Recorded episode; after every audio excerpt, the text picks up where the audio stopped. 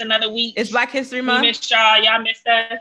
It is Black History Month. I'm black, y'all. I'm black, y'all. I'm black. Yeah. black. we still as black as we was Yeah, before Black History Month because you know Black History is 365. But I'll take the month. sure. whatever. Um, but I've been watching, you know, a lot of good TV. Um, I was able to watch Malcolm and Marie. Did you? Did you? The, the Zendaya and John David Washington Yes. movie. First of all, there were so many. So I love a good monologue. I think that's why, like, the Mhm. monologues in Scandal never annoyed, ignore, annoyed me. I love Yeah. plays because I love words and like being able to capture that. So I know a lot of people were complaining about their monologue and stuff like that, but that was probably my it's an favorite, acquired taste. that was probably my favorite part if of the you don't movie. like monologues, if you don't like dialogue, Yeah. if you don't pay attention, this Yeah. movie is not for you. It's not. It's not. which is completely fair. yeah, And it's in black and white, so you really yeah. have to But like the cinematography, I- on this fucking yeah movie. and and i was listening to something that zendaya had said beforehand of like because so many people were like wait they're arguing but they get they get every word that they want to say out that's not how our argument actually works and the whole concept was but what if we actually listen to the whole argument of what someone was saying so that's why like they never they never cut each other off. Because usually right right right. Or you so busy trying to think of what you want to say you're not listening to them exactly exactly and this forces So you you to listen to everything- that they have to say. say. yeah. Yeah Yes. Um, but no, I uh, I loved it. I think, and of course, I feel like commentary comes out so quickly, but I feel like there are folks who, and, and they even talk about this in the movie, but like put a political lens on it. So some people are like, this is just a white man Oh, writer using these black people as a mouthpiece to like talk about his gripes with the film industry that he couldn't say as a white man, but he could put John David Washington on it instead as a Oh. black man. I'm like, okay, yeah, that's yeah. true. I didn't even think about But that. I was going- I I was going into this like for the art of it, and because so much of and I'm just taking Zendaya's word for it, but like there were so many things because she said, "Hey, can you write a movie for me?" That everything he wrote down, she and David and John David was like, "Yeah, this had influence Yeah, over. or like, this is a Right. topic. That's what that's How what do we thought too for yeah, her interview. how do we say this as black people? This is a topic. Now y'all have to tell me how this would how this would play out in a conversation. how this people." yeah Yeah. because some of the stuff I was like oh this is a good point. and then I turned to Ruben and be like oh hey, man wrote this like because it sounded so yeah. The authentic. You'll get it yeah, you yeah. Oh, that, oh, that, the knife, the knife scene was just everything. But oh my god. and even it sounded so authentic. But uh, yeah it just it sounded like a black person Yeah. wrote it. I kept like I was like a white person wrote this? So the the background is I don't know. I was impressed. the background is Zendaya, who's amazing. If you haven't seen Euphoria, watch it. I, I started watching right Zendaya. it's the guy from who did Euphoria yeah, right? yeah. Um, but she told Sam, who's the writer, director, producer um, of Malcolm and Marie, sh- during the beginning of quarantine, like, hey, can you write a movie for me? And so they started writing this, and they talked about like they wanted to keep their um, crew from Euphoria still employed because this is the pan- the panoramic, so people wasn't employed. Yeah.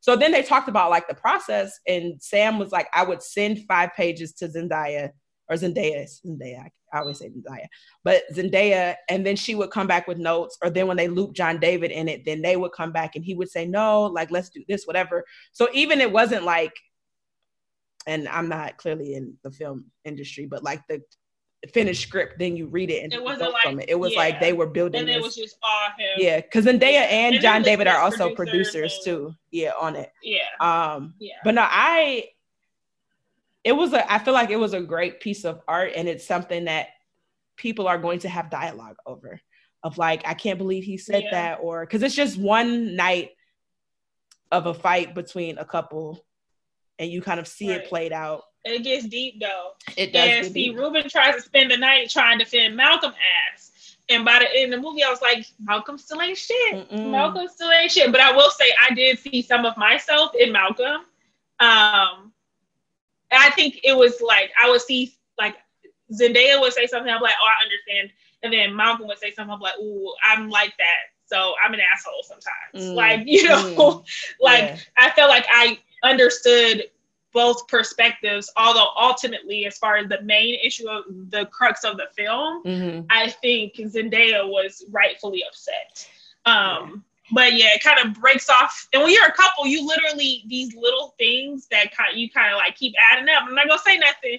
I'm not gonna say nothing, mm-hmm. and then it'd be that one thing, and it'd be like, all right, nigga, I'm gonna lay it. And she out. said it. She was like, I think at the beginning of the night when they came home, like, I think we should just go to sleep. Like nothing, I know you mm-hmm. and I know how you're gonna react, and nothing is good is gonna come out of this conversation. And I feel like mm-hmm.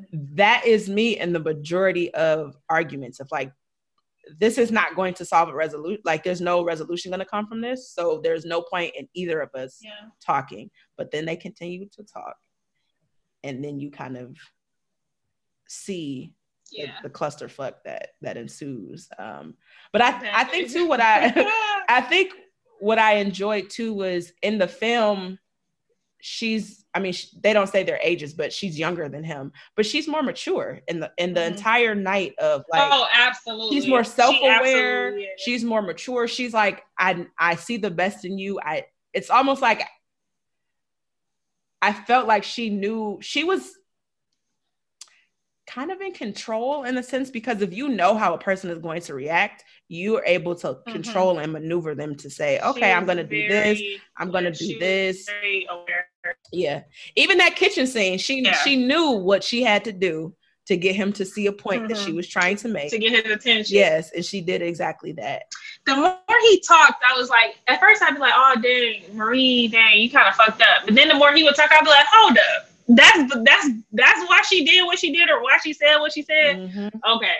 Um, it was weird for me. I mean, I think Zendaya did a great job. I like Zendaya's performance in the movie better than I like John David's. Uh, I think it was something about his monologuing that I didn't um I didn't really feel the essence of the character through him, but I definitely felt the essence of the character through Zendaya. Mm-hmm. But I will say, seeing her in some of those sexual scenes, literally, I was like, no, oh, because you know, like eyes Disney. covered, yeah. like, oh my god, like I feel like I feel terrible I watching, think, like, yeah, this young woman yeah. that I grew up.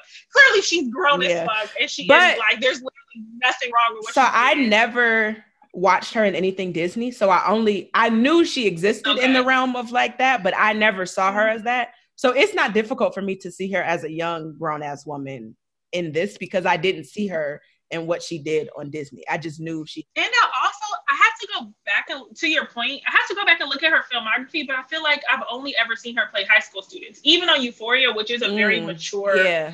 show. She doesn't. She doesn't really have sex scenes like she did in this movie. Mm-hmm and also like you know even like the spider-man movies high school mm-hmm. uh euphoria's high school disney channel she was in high school i, I think this is also just the first oh. time i've ever seen her as a acting grown, as a grown woman. Yeah, for real. Like as a grown one, a grown sexual being. Yeah. So, it, so it's not like I said. It's literally it was nothing had to do with her, which is like older sister looking at little sister, like, yeah. oh my god, I can't believe she like kissing his. Oh, what she yeah. doing?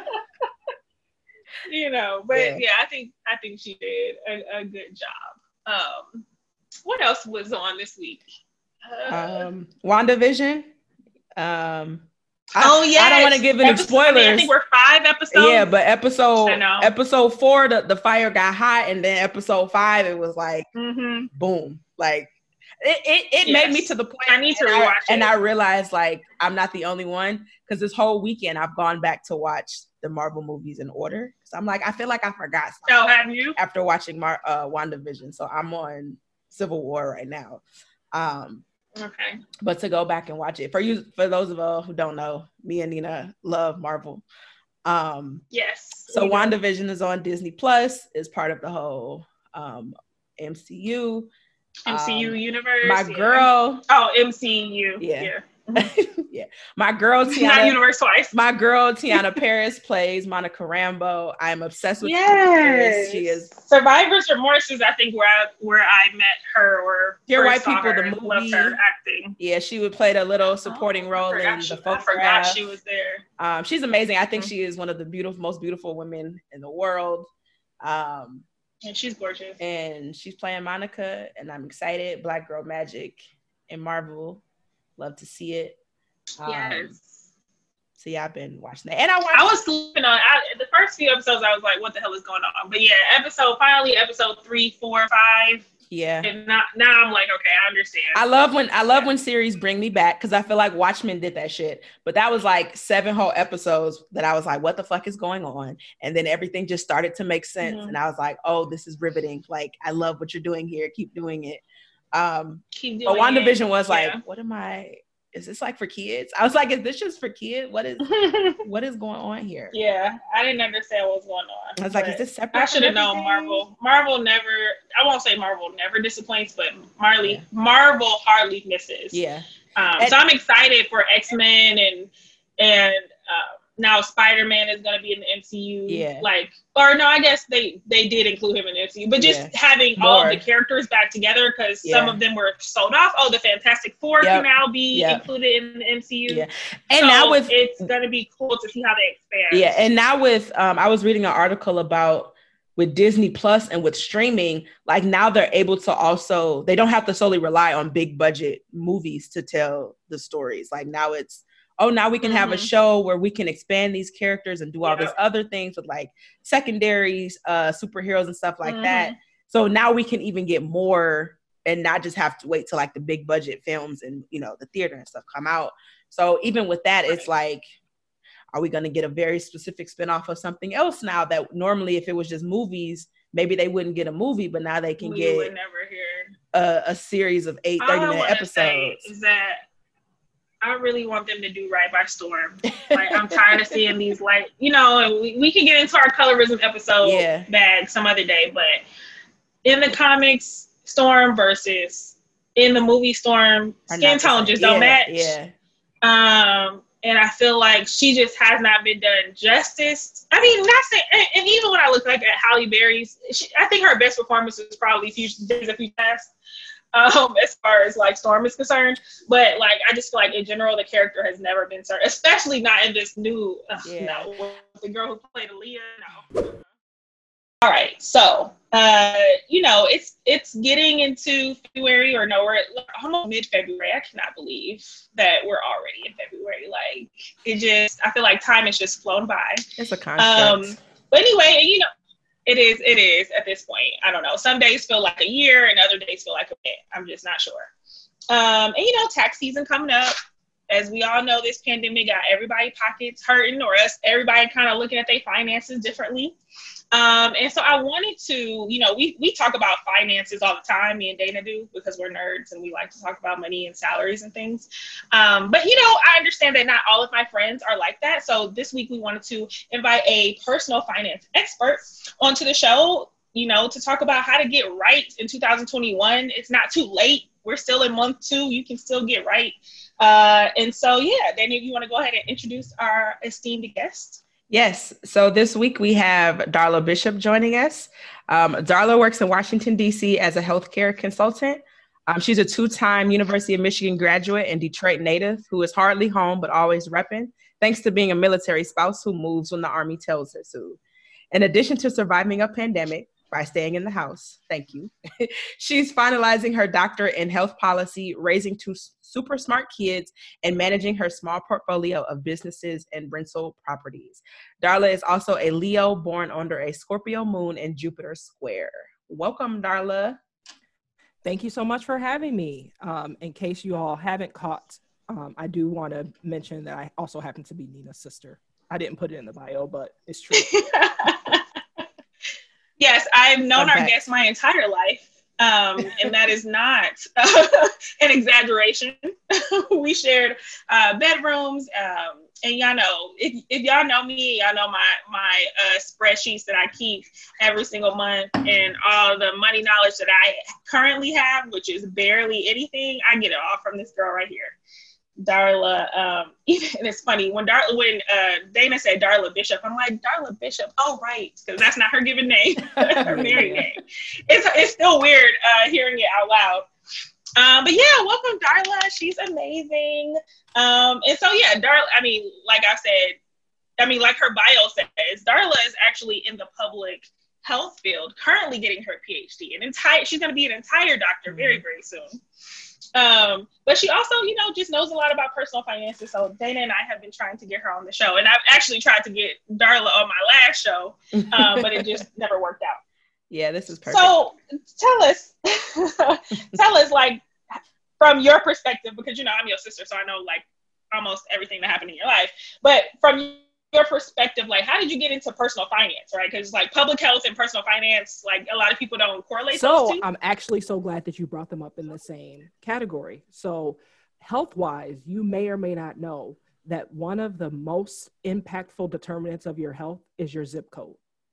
Where you live has a stronger correlation mm-hmm. with how long you live, whether you live with disease, um, and how you fare once you have those diseases. And so you're like, well, what does that have to do with money? Guess what determines where you live? Is how much money you have, right? Like how much you can afford in terms of a mm-hmm. rent or a mortgage payment. And what also determines your school districts if your parents aren't paying for private school. Also, where you live. Mm-hmm. What determines whether you have access to a hospital? Where you live. Okay, so see how it it's a cumulative impact, right? And so public health and finances yeah. do go together. Um, but personally, this actually started with um, I went to a summer program. Thank you to the Detroit's area pre college engineering program, DAPCEP. Um, when I was uh, maybe yes, DAPCEP. I'm sure we got lots of DAPCEP uh, yes. who are listening today. Um, thanks to DAPCEP, I got the opportunity to spend a I think four weeks at the University of Michigan when I was a college, I'm sorry, when I was a high school sophomore. And growing up in the suburbs, you see how people live a little bit differently than you, but you don't necessarily know the ins and outs, right? And so being away at a sleepaway camp at a university with people with big money, you're like, oh, people really out here living different. Um, one of the mm-hmm. people in my class, in my little cohort for the uh, Michigan Math and Science Scholars Program, got special permission to drive his Range Rover to and from campus because he had to be at lacrosse camp on three days a week. Oh, wow. right. So, and here I am leaving our yeah, little our little special yeah. science class at lunchtime with the, that little box of uh, tuna salad and crackers with a little red plastic spoon that you unfold to eat and that was my lunch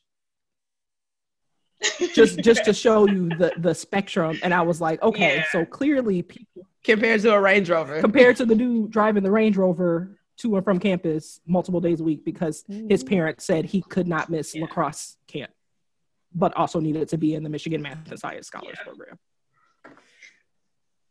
needless to say that was so different than how we and so, so, that so was like different. my first introduction to like really seeing what that meant up close so when i actually got to college thank goodness I'm a Gates Millennium Scholar. And so a lot of the things that I thought I would be worried about. Humble brag. Slight flex, right? Pause on that. Slight flex. Slight flex. Oh, I'm just a Gates Millennium Scholar. They just pay for, you know, my undergrad graduate school. No big. No Thank big. you. Thank you, Uncle Bill. Thank you, Uncle Bill Gates. Um, yes. I still he's still on my list of top five people I want to meet. Um, it used to be a top 10 list, but unfortunately, uh, the other five people have passed away. So it's now a top five list. Oh, yeah. shit. Okay. Yeah. But between time, hard living, and COVID, you know, I better, I better start working on that yeah. list of people to meet. Okay, but back to the subject here. So um, yeah. the things yes. that I thought I was going to be worried about money wise in school, I wasn't right? Like my tuition was paid, my room and board was paid. I had that little refund check, and I was like, okay, well, if I know I'm okay, what can I do differently than what I thought I was going to be doing, right? I thought I was going to be working two jobs through college. I thought mm. I was mm. going to be selling plasma. Like, I thought I was going to be doing all types of stuff. And having the scholarship meant that I didn't. So I was like, okay, let my roommate whose parents came brought all her books, built us a loft, took us to Meijer. For those of you who don't live in the Midwest, Meijer is the the the mecca. It's Walmart. it's Walmart plus nice Target. Walmart. They got everything. They got furniture. Yeah. They got groceries. They got all the stuff. Yeah, a big uh, yeah. store. Yeah. Tires, tires, everything. Yeah, everything. Yeah, um, you know, said, "Oh, well, why don't you come to Meijer with us? And anything you girls need, we'll buy." And I was like, "Anything we need, you'll you'll buy. You don't even you just met me t- today, but okay, I'm coming. Right? Like so what what can I learn from the people living down the hall for me and how and what their relationship mm-hmm. with money is? And then um and I also took the opportunity to not work that first semester. I was like, you know what? Maybe I'll since I don't have to, I'll take the first semester and not work and just see how what that looks like to not be a working student because I, I had this full expectation that I would have to work my way through college. And I was like, well, if I take a semester and don't work, what's the worst that can happen? And the funny part about it is like nothing. I had slightly more time to study. I had time to get really active in student government. And that was one of the things that I realized like, okay, this generational wealth stuff, and not even having the words for it then as an 18 year old, this generational wealth stuff isn't about the big houses and the the fancy cars. It's about being able to take your child and their roommate to Meijer and tell them to cash out, and it's no problem. So how do I yeah. get there? Yeah, right. Mm-hmm. Yeah. Mm-hmm. And so I took yeah. that's that's so key. Yeah. And so that's a privilege that I don't think a lot right. of people think about like being able to to go to the store getting ready for college or a big moment in your life and not having to second guess like do i have to put this back in order for that like prioritizing mm-hmm. stuff i guess yeah that's that's something or I, even not even just feel like i've gotten a privilege of having to think through not having yeah. to think through or not even having to budget before going like those parents probably didn't have a number in their head of like mm. oh what do we need it's just oh whatever they need we can afford because it's not going to be Yep. They're not going to buy out the Meijer right. or even adding another kid to come in. Like, right. Because oh, whatever you may need. Exactly. Because what if you needed a new bed? What if you needed a new whatever? So, oh, yeah, sure, bring that in. So, yeah. And the gag is they had regular jobs. They had regular jobs. Mm-hmm. These were not doctor, lawyer, professional athletes. These were people with regular office jobs. So mm-hmm. I I spent my time reading books, watching PBS specials on financing and budgeting, and like reading articles because this was when Amazon was just starting to be the way that you bought books. And so they always like once you bought one book from Amazon, they'd say, Well, you might want to read this one. And so I'd be like, okay, it's only $2.99, you know, used. I'll go ahead and add that to my cart. Um, while I'm also buying my books for Spanish class and chemistry class and just like seeing that there could be a completely different relationship with money than what I saw growing up. Because what I saw growing up, people thought success was driving a fancy car, living in a certain neighborhood, and wearing certain name brand. What I realized mm-hmm. is no, the success was in what I saw in my roommate's parents. They had regular, super regular jobs, but lived in a very nice neighborhood, in a comfortable home with reliable cars, and had money in the bank. So I wanted to go after that. Yeah. Yeah, mm. that's good. Was anybody? And, yeah. I, I was going to ask go ahead, when you ahead. were when you were reading these books or kind of doing this discovery in undergrad. Was anybody with you? Because I feel like oftentimes when people learn about personal finances or money, they really take the personal in it, and it's like they don't. We don't talk about money. We don't talk about you know anything with with anyone or salaries like that did you have like friends or anything that was kind of oh yeah let's learn this together or let's talk about how we spend our money or was it kind of a self um, self search in the in the beginning. What I will say is to the credit of the the Bill and Melinda Gates Foundation, one of the things that they had for us as scholars is one of the first things, like the, I think it was like by three weeks into school, um, they invited everybody who was a scholar that year to a scholar weekend. And depending on where you were going to school, you either went to the East Coast location or the West Coast location. And one of the like 30 minute sessions of that was like how to manage finances as a college student. So it gave us tips like buying books used, um, asking your friends um, and roommates if if you know they've taken a class the semester before you, if the, you can use their books if they don't plan to sell them back um, th- you know, if you have a meal plan, maximizing your meal plan. So like these really simple tips, but that got me thinking like, okay, well, if Bill Gates want me to be a good steward of his money, let me figure out how to be a good steward of his money. Cause technically now that he gave it to me, it's my money. Mm-hmm. Right. right. And so yeah. yes and no, I guess like other Gates scholars were who went to that class with me, we sometimes talked about money a little bit because we would um, also we going to that conference we got a chance to meet each other and would sometimes spend time with each other you know either studying or going to the union um, so sometimes we talk about it but i wouldn't say it was like a singular mm-hmm. focus i was more focused on you know being really involved with student affairs and uh, student government? Uh, I was just gonna say, you know, as you were as you were kind of telling, like as we grew up and kind of like how we saw wealth or or the or uh, what we perceive as wealth wealth right was like name brands or nice cars just because that's literally the bubble we kind of grew up in of like oh when when i grow up and i get a good let's say government paying job right? Because we we have family who either work for the government or worked on the plants because you know we're we're off everybody on this call is from detroit which most of you know by now. Mm-hmm. um, that was like the establishments or that's what we thought wealth was and then now that you had that opportunity to branch out which i don't think is a story that i've heard outright maybe i've heard bits and pieces of that story but the the singular thought was really interesting to hear you just say now.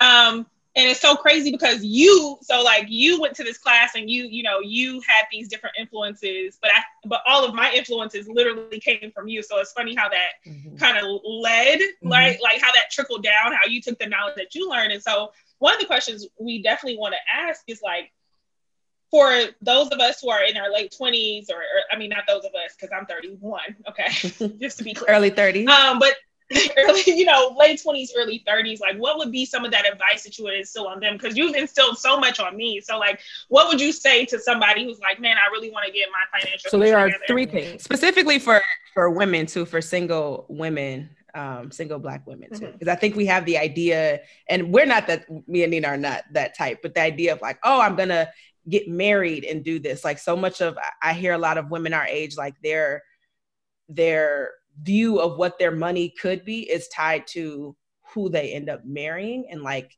hitching their wagon onto mm-hmm. that instead of this is mine whatever i have is what i have and then individually if i meet yeah. somebody's son or, or, whatever down the road like then that's more income but kind of even shifting that how can i as my own person maximize my personal finances so there are three things that i thought about when i was preparing for our show today and the thing that I want to make sure people hear first, and I'll pr- try to repeat it again at the end because it's so important, is that when you have control over your money, you have control over life. And I'll tell you a couple of examples of what I mean by that. When you have a little bit of money saved and you feel secure in your financial station, if you have a job that's treating you bad, guess what? You can leave it. If you have a man that's treating you bad, guess what? You can leave it. if you if you live in a neighborhood that is stressful or dangerous, but you got money in the bank, guess what? You can leave it. so and so that being having control over your finances, whatever that looks like for you, figure it out and get there. Um, so that's the thing that like is really the point is having control can really give you a lot of options.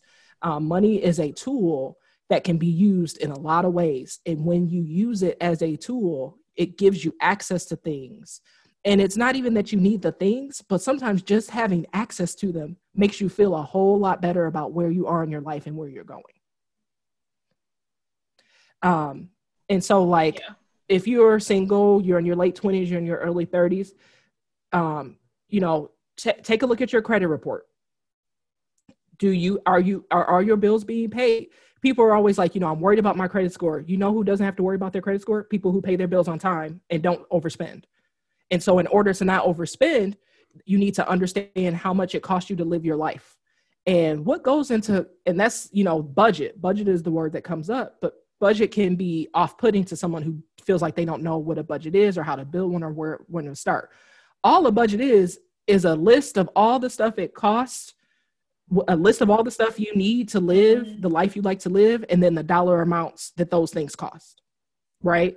And so you have to sit down and think about well what kind, how do i like to live my life? So let me tell you how i like to live my life to just walk you through an example. So i like to live my life by um, i only want to cook two days a week even though i have a family i'm feeding. I only want to cook on sunday and then again thursday. So that means i need to have money in the bank um, in my budget to be able to order takeout on Wednesday night so I don't have to cook on Wednesday. and then I need to have enough in my budget to be able to order at least one breakfast meal on the weekend and at least one lunch meal on the weekend so that I can cut down on how many times I have to prepare food for my family. The other way I like to live is when yeah. an emergency come up, I like to be like, no problem. Right. Throwing money Same in a here. situation. Yeah. That is yeah. my yes. Yeah. That money is my, for time. I will money pay for, for convenience. That is my favorite pastime is mm-hmm. throwing money at problems. You know, one time I busted my tire and I was like, man, I busted my tire. What do I even do? So I get a tow truck. They take me to the tire place and they're like, well, ma'am, we're going to replace your tire, but we always recommend you replace two at a time because it helps with your balance. I'm like, sure, no problem. But I was like, well, mm-hmm. I got it. So let me ask, how much does it cost to buy four tires? And they're like, oh, well, actually, we're running this. So buy four tires only costs $100 more than if you were going to buy the two tires. I was like, well, go ahead, throw it in the bag, give me four tires. At first, I was like, I can't believe I just spent $600 on tires. But then when I drove that car, do you know that car felt brand new? Felt like a brand new car. Yeah. And yeah. and when's the next and it'll be a while before you need tires right. again. So right. And so yeah. that's the other thing. The the third thing. So I told you two, right? So the first one was have control of your money, have control of your life. Two, understand how much it costs you to live the life you want to live. And and then the third piece of that is then go out and get enough money to do that. And so if you're mm, working a job yeah. that mm-hmm. don't allow you to live the life you like to live, you need to do two things at the same time. You need to both reduce your expenses, but also increase your income and it's a lot faster to mm-hmm. decrease your expenses than sometimes it is to increase your income because it might take you a few years to increase your income because you might need to change jobs altogether you might need to go and get some additional yeah. training and i'm not talking about a degree because degree is an expensive training you might need a certification or to pass an exam or to get a certificate or to sit through a class yeah. right um, so that you can say oh how to do this so that you can get a different job in a different setting in a different industry so that you can make more money. So if you by doing them together that is the fastest way to get your finances in a better place. So reducing your expenses and looking for ways to increase your income at the same time. Yeah that's so important. I, I think too even it's kind of funny similar to when you were talking about how you like started paying attention to the people around you and then you were able to turn and teach nina. That's similar to how like my dad is Nina's you.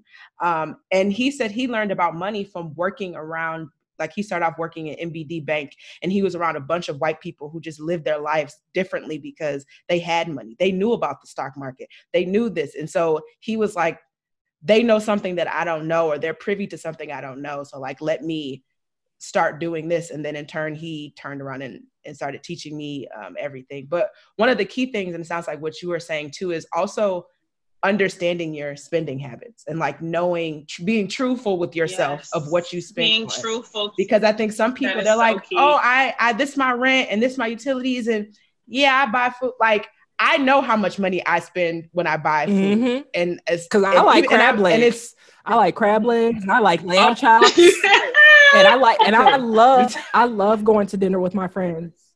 It's like an East Side. Yes, yes, uh, yeah. And I love going to dinner and when I go out to dinner, appetizer, drinks, everything. Dessert, we, we spend money drink. like drug dealers at brunch. yes, dessert. yeah. But, but then in turn, I'm also like looking at the cost of soap and say, "Oh, I can buy this bulk and then keep refilling myself." Like, is I yep. choose what things yes. I'm gonna spend my money on and what things I'm gonna be. I think that's the key. And budget. Yeah, I think, and it's and it changes for everybody, right? Because mm-hmm. it's not like I'm not like a handbag shoes person. Like I don't need brand. Like you know, as far as I'm still at Target, I, I can do the Target thing all day. All my purses are from Target. But like when it comes to what I like to eat or the quality of food, yeah, exactly.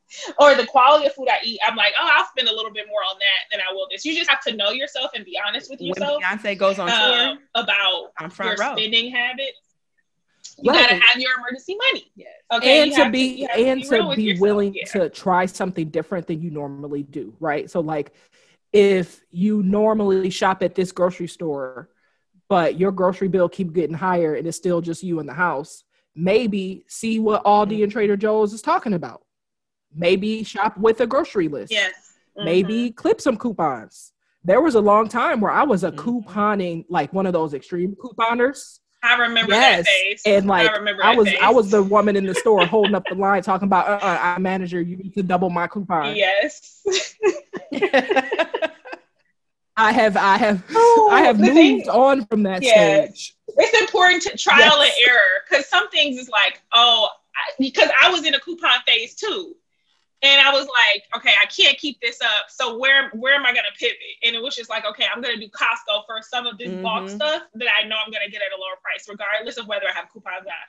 Because it just was, I just honestly was not going to keep couponing and like going through pages and trying to figure out if I do this one, the sequence of the coupons in order to get it to be negative yeah. 35 cents. Like I just right. But if this, if you're yeah. starting out with trying to get better control of your finances, that's one of the easiest way. Do you know that rich people don't pay, don't spend their money?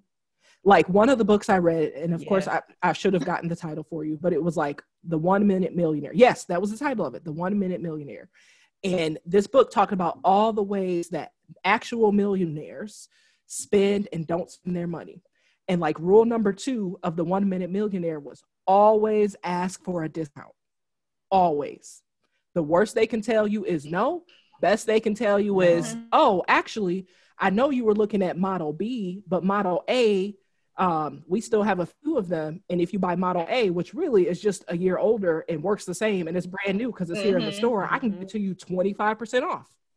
What? I just saved 25%. Yeah. Comcast, do that I do that with Comcast and Xfinity all the time. Um, is there something cheaper than this? Otherwise, I'm going to leave.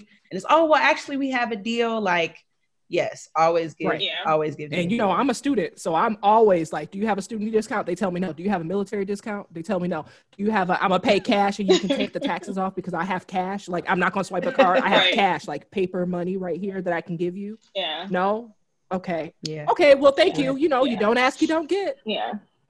Yeah. Yeah. I, I, I think, think, that that comes with a level of confidence because a lot of people don't have conf- they feel awkward talking about money, mm-hmm. one, right? And then two, they don't have the confidence because they don't like talking about money, they don't have the confidence to be like, ah, you know, it's worth asking or ask, you know, asking that question to the salesperson when I'm making a major purchase, or uh, I'm gonna, I feel a little timid and awkward. Now, so one exception, I play black business owners what they tell me I pay, to pay them. I don't ask for discounts. Mm. Oh yes, like absolutely. Play, pay absolutely what their rates are. These corporations, now, exactly. like if you if you are a big yeah. box store, yes, I'm gonna ask. But if so and so is a consultant and says her hourly rate is that, then that's what her hourly rate is, and that's what I'm gonna pay. And I'm gonna do it. Yeah.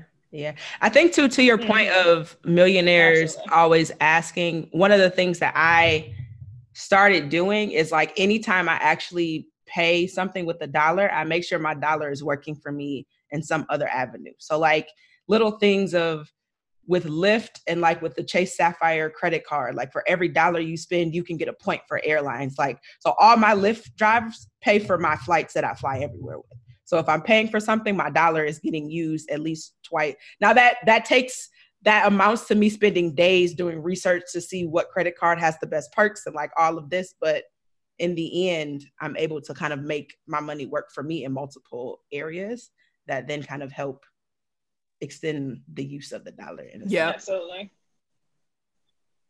Absolutely. Yeah. So, you know, I think you have for the listeners here, you have three women who have, you know, we all love talking about money. I think I've talked about money and career things with both of you at length of time. Yes. um, but we've also made a lot of mistakes, right? I think we can all agree that we've that we've all made a lot of mistakes. And so, uh, Darla, uh, without telling my personal business, because you know all my mistakes. Um, no, I'm just kidding. what are some of the biggest mistakes you've seen people make and what like what some of the advice you have like for those big mistakes of like oh man i shouldn't have made that purchase.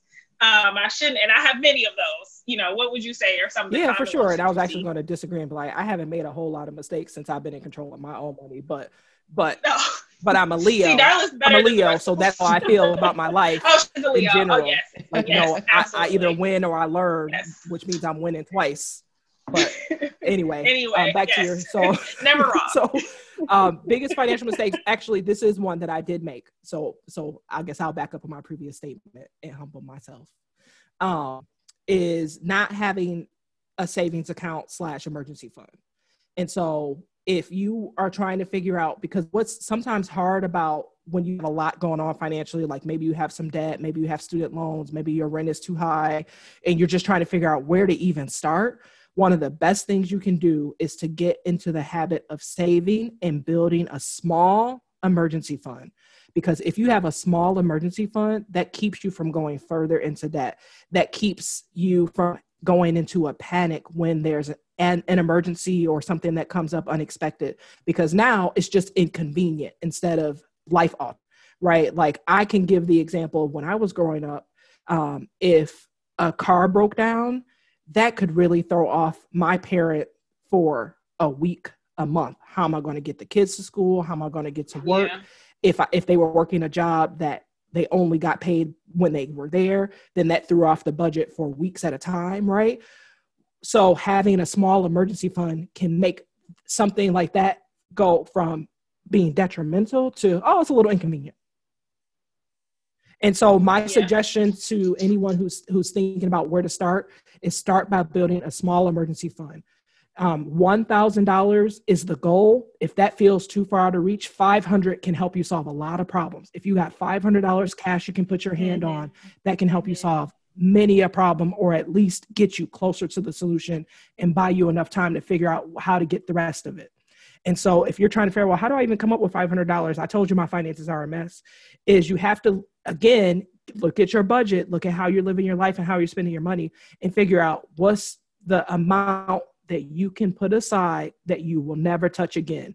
Because what is far more powerful is if you figure out you can only set aside $5 every check, but that is $5 you know you'll never have to go back and touch.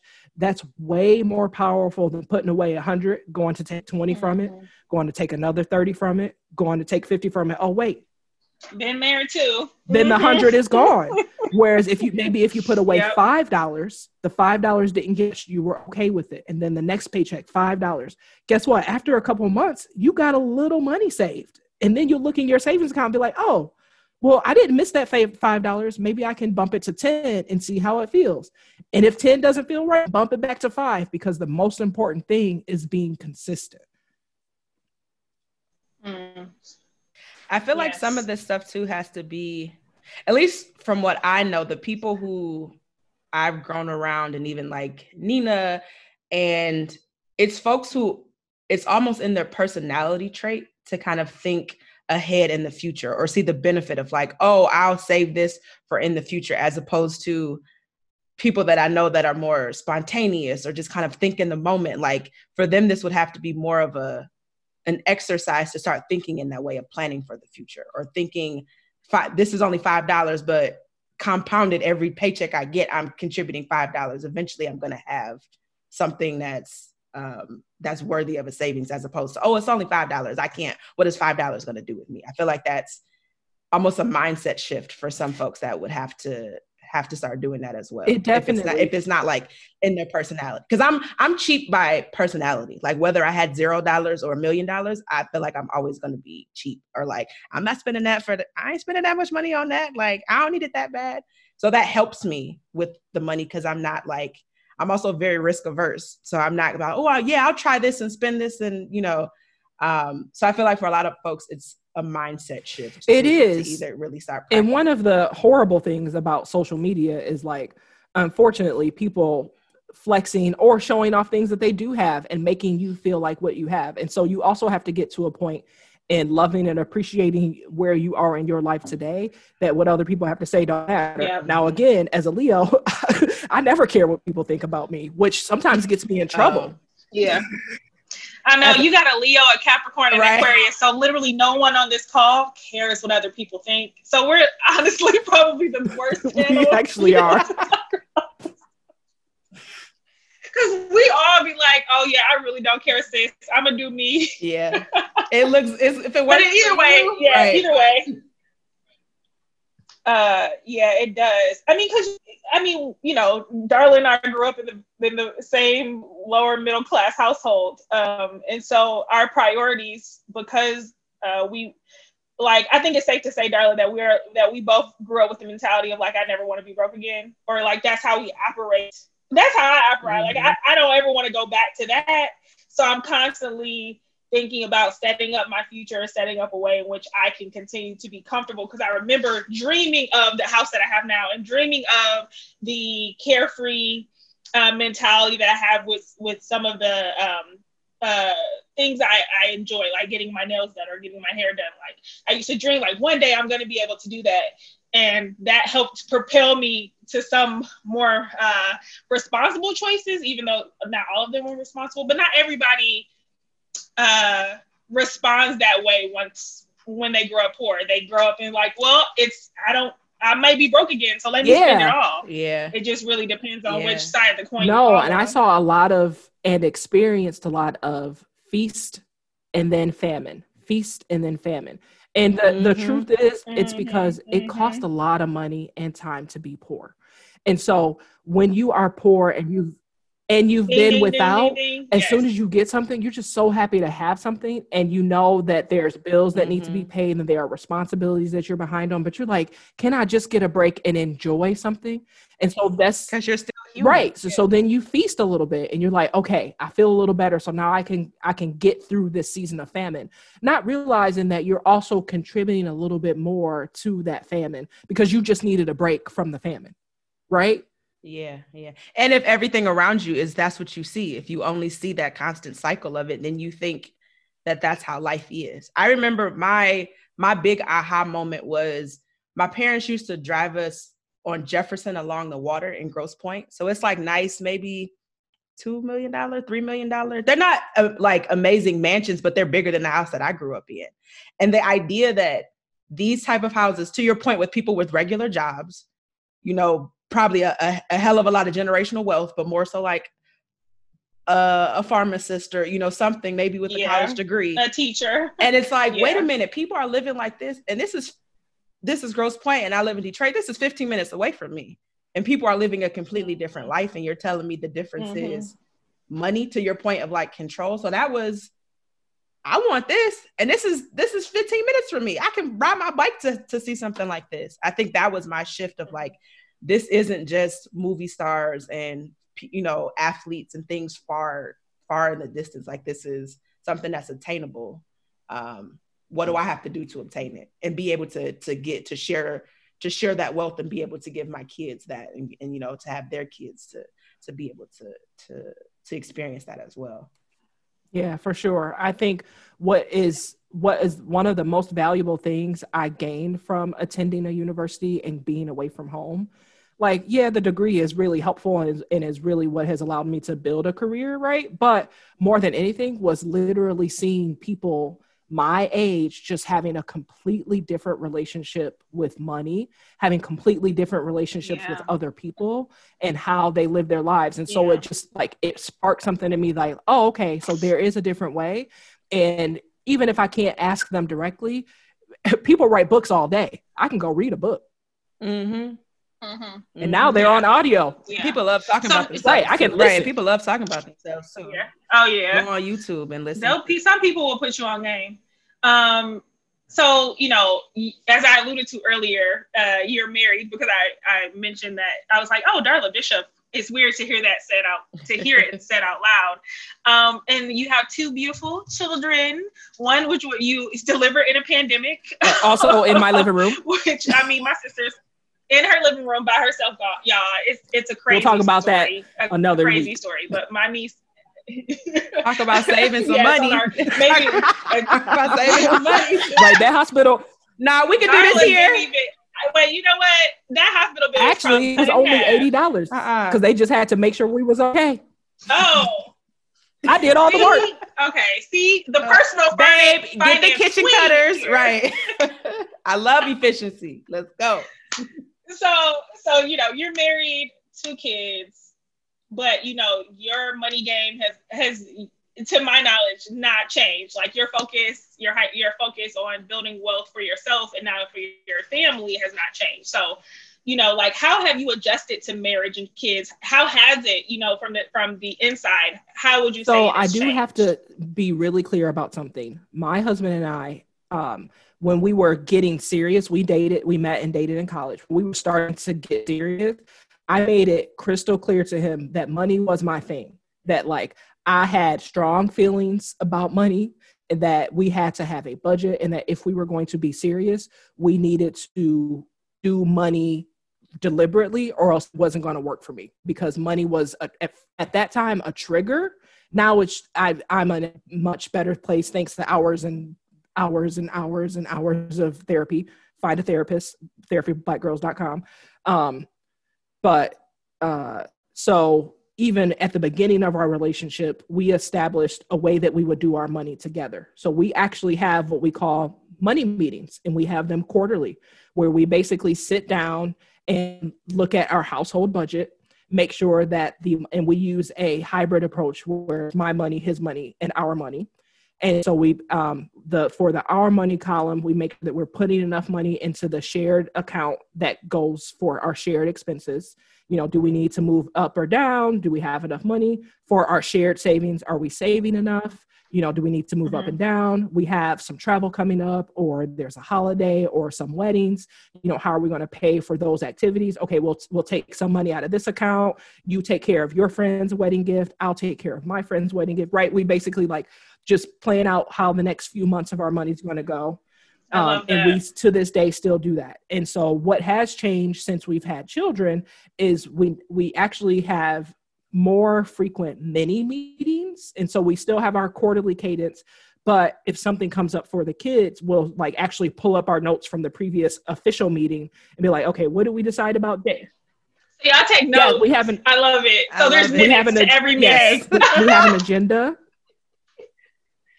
We have an agenda and we have notes and i mean the notes aren't so, super formal it's like it's a bullet point list of we're going to talk about these 10 things and then it's like whatever the decision was for item number two. So for daycare, we decided yeah. that we were going to pay it this. on this credit card because we want to get the points.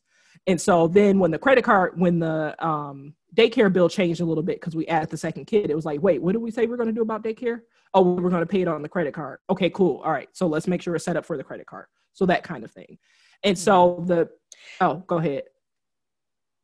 I was going to say, is this kind of coming into it, would you say that you were more financially literate or were you guys kind of equally financially literate? And like, is it more of you teaching your knowledge and kind of sharing, or is it both of you kind of having a good set of knowledge and coming together?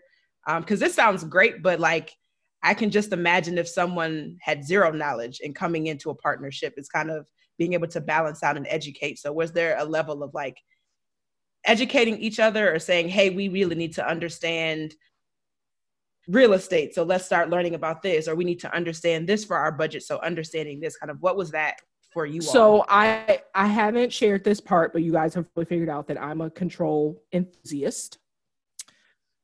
Hi, nice to meet you. So am I. so so we got to do a sister episode another time, so I can tell y'all how Darla really be punking people. Like we Darla at the same restaurants and the same job sometimes, and I I have stories. So a control enthusiast. This is the first time I'm hearing this. That's hilarious. Hilarious. But continue. I'm not going. I'm, I'm not okay, going to right now. So I, I am a reformed control freak. I have downgraded to a control enthusiast. But at the time, because again, I already stated money was like a trigger for me. Like I I was like really motivated to figure out how to have a different life. And so I had read a ton of books. I will say that I think at the time my husband had some baseline knowledge. So if we were going to give it a percentage i was probably 75% of the knowledge and 20 and he was 25% of the knowledge. Like he knew about budgets he knew about some real estate because of his his own parents and their experiences. Um, but because i had been motivated the previous year the few years being in college and grad student i had read a ton of i did bring a little bit more to the table. I made it clear like I need to be in control of our money because that's how I'm dealing with my trauma and my trigger. Is like if I control it, then I feel good about it. And he and he was yes. like and you have to know it's trauma and you have to be able to recognize it and, and identify it and still say i need a partner who's going to help me who, who knows this about me and knows that this is a trigger for me and won't get offended because i want to have right. and he's and he's self awareness. Oh yeah, and he's military, so he sometimes jokes and said, "Oh right, that's your PTSD." When I do something like, "I'm not paying for that," or "I can get that for free from our neighbor," or he'll be like, "Oh right, your PTSD." right. So he he he was he was okay with that, and he was like, "All right, so you want to drive? Fine, no problem." Mm-hmm. Um, yeah. That's and so I think the big shift too was before we were married. Um, oh, I should have talked about this when we were talking about financial mistakes. So I'll, I'll weave it in a little bit. Before we were married, I was doing a lot to help my family, you know, included our brother, my mom, yes. other relatives. Absolutely. But that was a yeah. priority for me. Uh, like, cause I also realized that like the people around me were absolutely doing their very best that they could. And so they, it was not their fault that where we were and that if they had additional i had additional resources so let me sprinkle resources at them so that they could be in a better and different place right and so that's one of the reasons that that pushed us into the hybrid financial model as a couple is because one, I didn't want him to be responsible for the things that I had taken on responsibility for my siblings and my other family members. And two, I didn't want him to have ground to say anything about it because that was a priority for me. And I couldn't have him telling me, hey, this month things are a little tight. You can't take care of that for fill in the blank nope that's that's not a discussion that's on the table because this is important to me. Mm-hmm. so what has shifted is over the years mm-hmm. i have literally and i've told people this as they were coming off i was like nina you have now graduated from graduate school. You are coming off the payroll. So how much time do you need to come off the payroll? Do you need six months? Do you need a year? Because you are coming off the payroll. And so i like i don't i'm not going to just drop you but we need to it's time for you to take over this bill. And this is the part that I want to talk. Here's your notice. Here's your notice, right? And this is the part I want to talk about in terms of financial mistakes. What I often see as a financial mistake, and luckily I had read a book about it before I got into it, so I knew better, was the desire to help your family outweighing your priorities. And so if you want to help your mm. family, I highly encourage you to do it. It makes you feel good. It helps you worry less about whether they're going to be okay and it's in, not but and it's important for you to figure out a way to do it that fits actually make it a budget. So one of the best things that i did based off of a book i read was instead of saying and i'm to i don't want to name the family member. So family member a would call and i noticed they would call every not month but maybe every two months and say hey can you help me with fill in the blank? And i would be like sure i have it but you know it's actually really tough because i i, I keep a budget for me to just help you when you need to, but I want to help you and I have it. Um, so it sounds like about every other month you have an expense that's $150 that's hard for you to handle. Would it be okay for me to take over a bill for you? Do you have a bill that's $75 or $100 mm-hmm. every month that I could just pay? and I'll add it to my budget list. And then it becomes my bill to pay. So now I freed up that 75 or $100 that you seem to be short but it fits into my budget so that it's now a line item on my budget. So find a way to help the family members you want to help that fits in your budget. And one of the easiest way I found to do that was to take over a bill. So for one family member, it was a, a cell phone payment. For another family member, it was their car insurance. Uh, for another family member, these might all be the same family member i'm not trying to tell their business it might have been their car payment like whatever right but that that was now yeah. my bill that i took over for them so that left them a little bit more wiggle room yeah. in their budget to either save or to handle when that emergency came up so i wasn't getting the random calls but and so everybody was good yeah yeah. And you know, and we don't even have enough bandwidth to cover this in this episode, but just think about Darla is uh, the oldest sibling of, of three, me and my brother. And I'm sure at this time when she was in college, like this is like a 20, a 20-ish year old taking care of family members and her siblings and her mother. Like that is um and just clearly I was there, I know, but you know, just hearing and reflecting and even how you've taught it, you've turned it into these life lessons that you're like, okay, I can go forth and kind of give this advice. But just like sitting with that, if the listeners could just sit with that, how much pressure that is and how many other black girls are have the same amount of pressure and have to figure out how to take care of their family but also yep. build wealth for themselves and then eventually add a husband right. and kids to that and figure out okay how where do you know i'm stretched in so many different ways like just as you were saying like the weaning off and being like all right i've given you a lot of my time and i've helped to build stability for this family, but I have to focus on myself now. And like pulling back is so so important. So I really hope that the listeners, like like I said, that's a whole nother episode. Yeah, because uh, Darla that's, that's a very common. Like, I feel like that's a very common amazing story too of either first generation college student, or even if you're not going to college, but like the first one to, to make, make, it, it. or quote yeah. unquote whatever cap- mm-hmm. capacity that could be. Yes. But you're like you're not so far removed from poverty or where you were before that there's not everyone else in your family looking back at you saying like, "Hey, like, can I, I get help? help? Can I?"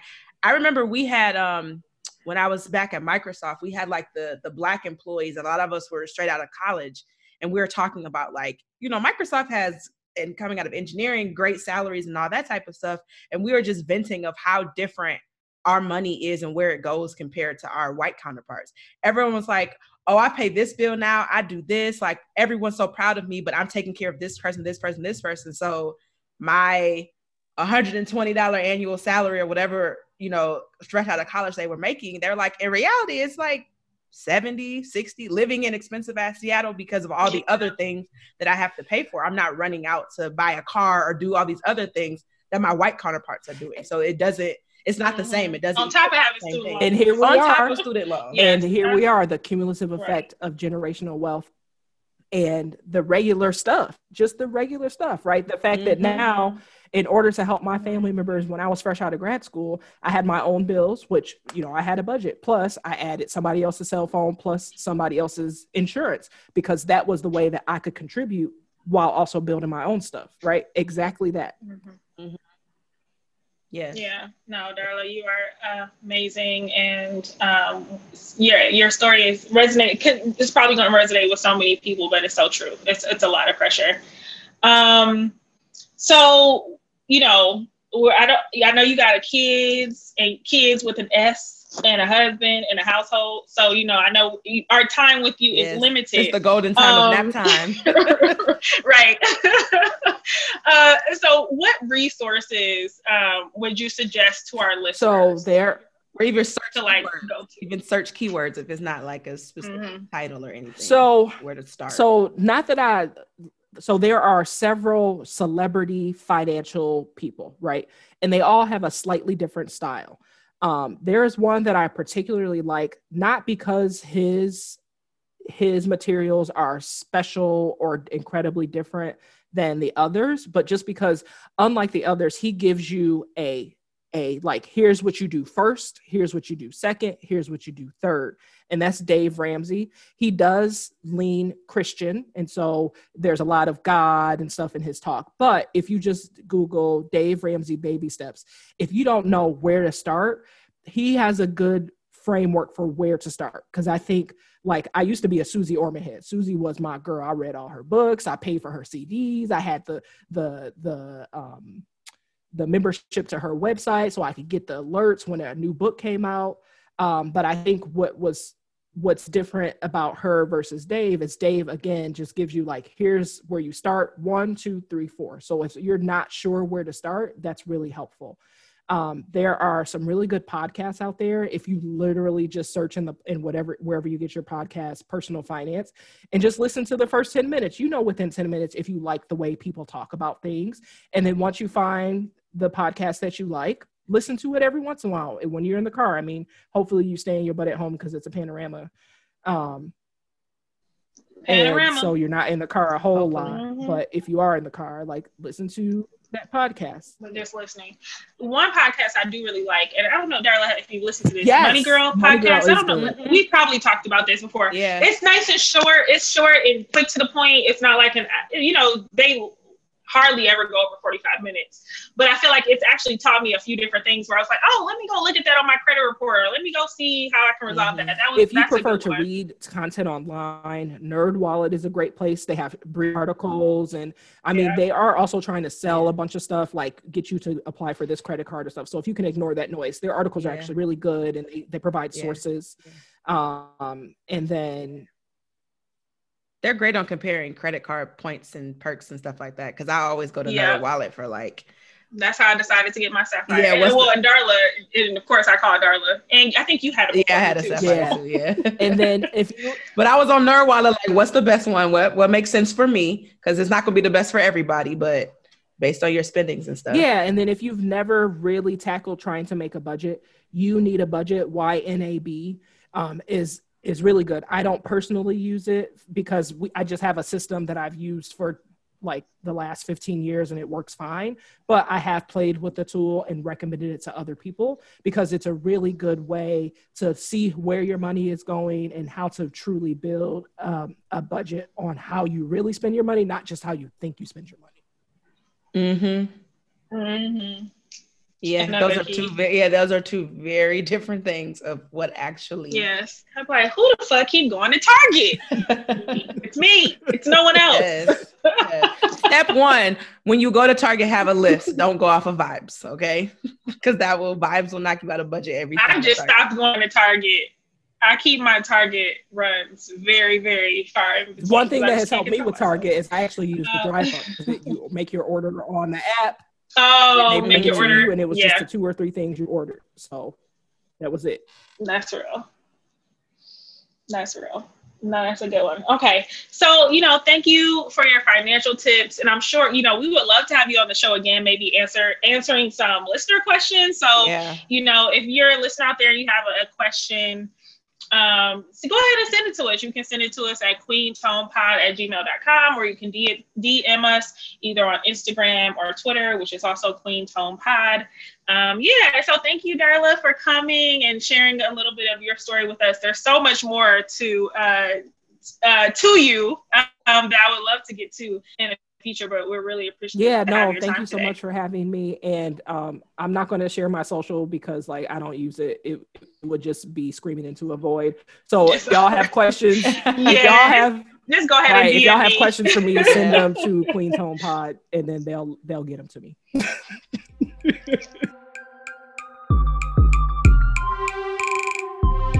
On this theme of this week, because now I'm thinking back to what I said about Zendaya, and I just really got to get some folks together Zendaya. this week.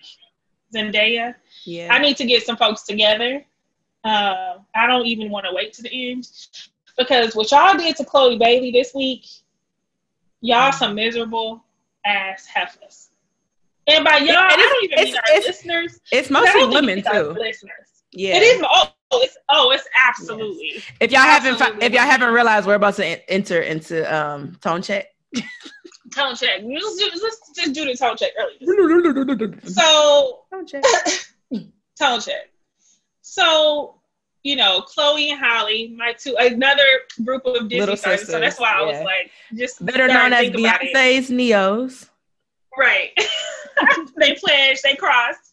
Um, and you know, they have a second album out. They put out this past summer, right? 2020 summer They were 2020 or something like that. tennis court with. Yeah, Ungodly Hour. They've given us several thousand uh, tennis court performances. Yes. Uh, but they are, you know, they've grown up but before a lot of our eyes. They started out on YouTube. Mhm. Um, Chloe is now 22, and Halle, um, who's 20. currently starring in a Disney, uh, Disney's Little Mermaid, the first Black Little Mermaid, which I'm super excited about. Um, yeah, she's 20. And they separated their accounts because Halle needs to be in London or wherever they're taping Mhm. the, you Yeah, know, in the Little Mermaid, and and Yeah. Chloe is in LA. And so they have two separate accounts now, which for the the fans, this is something new to us, but not new to them because apparently they each have Instas, Mhm. uh, according to Chloe. So Chloe's uh, Instagram has very fastly become my favorite Instagram account. I like I might even check the box for notifications, and I never like I've never I have that for no account. right. Um, but I love it just because she's like, she's beautiful. Like she's gorgeous and she's always like in these outfits. And it's just fun to see her like in her element and see them separate their personalities. Now, Halle is more kind of laid back. She's very Mhm. matter of fact. Yeah. Um, Halle is an Aries, right? and Chloe is a Cancer, Yes. and Chloe is such a Cancer. Like, which is why Cries every I'm ready to minutes. I'm ready to fight. So, but continue. Right. So, you know, they have their own accounts. I love not don't get me wrong, I love both accounts, but it's just something about Chloe being able to like she's very um well, what I perceive like in her performances to be a little bit more sensual, sexual, Mhm. like in her performances, Mhm. um, and really coming into her own, which I admire. It's just something Mhm. about seeing a young woman do that, you know, and, and music that I love. I love Mhm. seeing it. So her posts are a little bit more sexual, and, and also Halle is Disney. She's not gonna Yeah, be doing that. that's- Not that's that what people- People are like, Chloe was like, I, I ain't signed no contract with Disney, so I don't have to. I don't right. have to. So she can do what she wants, and she's grown. She's a young Yes. woman. She's a Yes. grown young woman. And so, you know, she did the um what is Busted it called? challenge. Uh, Buss It challenge. challenge. She literally did the best Buss It She challenge. won. The best from the Versace robe and bonnet, which already was Mhm. killing y'all. Was killing me personally because I ain't got that shit. And then she's just she looked really good. Booty was popping. Like it was. She was using tasteful, she was using her 22 year like Absolutely. Then she she put some other videos up of her dancing. Um, she did another video where she was in a t-shirt and her underwear, kind of. Uh, well, Lighting she she was lighting some incense and stuff Yeah. like that. And so then I guess people are starting to tweet at her and um, comment like, "Oh, you're doing too much to grab attention. Like, yeah. you don't need to do this You- good girl being hoe, act, like, turning into a bad girl. Yeah, You're supposed to be a role me? model. And and the killing thing about this is I don't rem I and this is all coming from like social media, and writing articles stuff, but the majority of people that I saw that had something negative to say about Chloe were grown ass black women, not Yes. men as much. Like I feel like this was Yes. men men stayed out say of but they always go slush lane. I mean, like, yeah. not, to, not not not that it's more acceptable, but it's expected. no, yeah. It's like, yeah, okay, yeah. the, the the sky's blue. Somebody, a guy is Yeah. slut slut shut slut shaming Chloe. Fine, Yeah. all right. But these women these- who I did not yeah. expect to start like saying anything, and it, it, it- it's like the same women who had some shit to say when WAP came out. It's like you didn't live Mm, your mhm, younger mhm. life, or you're you're starting to realize that this the cheat code to life that we've been taught about being pure and being modest and being all of that is supposed to save you or put It's you in a different bullshit. category or whatever bullshit to be presentable or considered worthy in the in the eyes of men and you're projecting that onto a 22 year old who's doing nothing other than doing what you didn't have the courage to do when your ass was 22 Right. So- right. or the body to do because yes a lot of y'all, the- yes sorry, yes yes the body the face the spirit whatever I get it. I get it. I mean, I don't it- get it. No because all i'm, I'm saying sure is you understand. Yeah, because I'm like, I wish I would have had her confidence and everything at 22. I didn't, but girl, live your life at 22 because you're just gonna be 10 times better off. But then these motherfuckers had the nerve to hurt her feelings so much that she got on. Instagram live trying to explain herself and started crying, talking about how she's learning to love herself. And so this is a way that she can express it. And honestly, I to the point of like little sisters, because I feel like I felt this way about them for a Mhm. long time. Like I wanted the names to go back to Ario. and Ev- Game of every I wanted the body. names. these names. Yeah. um, because I fight. I have no problem hurting um Right. Chloe's feelings like that. And as a Capricorn, Yes. she's a Cancer, I feel like Capricorns protect Cancers, and that's just like an innate. Mm. Y'all need to leave. You just little, feel a draw That little grown. That yeah, little, leave her the grown. Which I was proud of her though because she has not stopped posting her sexy or like more sensual posts. She explained like, look, like I've struggled with my, I've had my own insecurities, but when I perform, when I'm making music, and most of the things that she's doing, dancing or playing music or whatever, that's when she's like giving us these posts, and I live. Yeah. And if you don't like it, unfollow, Unfollow. block. There's so many different things you Mute, can do than being. She's not hurting anybody. And then people were showing um pictures of like Chloe, I'm not Chloe, um Beyonce. I think Crazy in Love came out when Beyonce was 22. And then Rihanna, they were showing like pictures and basically saying this is what artists do. One like as an artist thing, like this is what artists do when they're 22 years old. So Mhm. why are on that front, why are y'all making such a big deal? And then if y'all saw them when they were younger, The that's something is y'all have to get over. have Instagram and TikTok. Yeah. Yeah. Um, and Um, in direct yeah, they, contrast, I mean, if Beyonce had Instagram and TikTok, she would have been doing the same shit in her little ghetto ass Houston accent right, on Instagram, doing the same stuff. yeah, and in So- mm-hmm. contrast to, um, and, and we ain't gotta talk about him too much because I, for, I forgot that he had all these allegations around him, Trey Songz. But then when you see how the internet reacts when oh, right, Trey Songz' right, full frontal right, dick is on the internet, and and it's Right, don't nobody give a fuck. It, it was a nice video, but like, Don't nobody give. still, why is it such a contrast? Not for me, for obvious reasons. But Oh, well, um, for me, for obvious reasons. But why is this so drastically different that that's okay. And then you have then right, men other- can own their sexuality. This is the same shit where T.I., who's now under his own sexual uh, uh, accusations, when they're like, "Oh, we need to check the hymens of our daughters," but your son is there, can fuck whoever he wants, and this is like on their show, and this almost yeah. in the same breath. Yeah. So it's just like, you know what? Fuck all these people, Chloe. Don't listen to them keep doing your thing, sis. Because if I had that body, okay, and yeah. there's people out here paying good money. It's Kardashian money. Kardashian to have, yes. Yeah, to have Khloe's natural body. Had. Yeah, her natural ass body, her natural ass hair. Yeah. So and to clear like, up a rumor of what other people were saying, which is not true, because I don't know if y'all watch, but I watched AT Times on Thursday where they read listener mm-hmm. letters. It's, it's adorable. But they didn't break up their Instagram accounts so that Chloe could quote unquote be out here asking for attention. Yeah, they broke what? up their Instagram accounts because they are so homesick for each other that they still wanted to do tea time where they go on Instagram live yeah, and talk to their the but they can't do it because Halle is in London and Chloe is still in LA. Are so. people just dumb? They're yes. choose for no okay. That's yes. I, I think they're in a pandemic. They and yeah, and they don't have anything else to say, so they can let out all of their grievances and triggers and traumas and project onto other people, and then they do it on the internet. So, Chloe, keep keep doing you, keep being an keep amazing doing, singer, girl. producer. Because no one says, no one seems to show the videos where she's play, uh, producing music and sounds like a fucking right. She's bomb. Like, no she's one's so talking talented. Oh, and by the way, since I'm I switched from Apple Music to Spotify, I'm giving it a couple Thank months you. to see if I actually like it. I'm not sold. No, I'm not sold, but I have been doing it. But Chloe and Halle have a Spotify. okay, Chloe and Halle have a Spotify single covering um Zhané, which I was this year. Yeah. Uh, today's years love. old when I realized it wasn't Zayn and it was pronounced Zhané. Zhané I never knew that. Yeah, I never knew that. Their first anyway, album it says pronounced Zhané.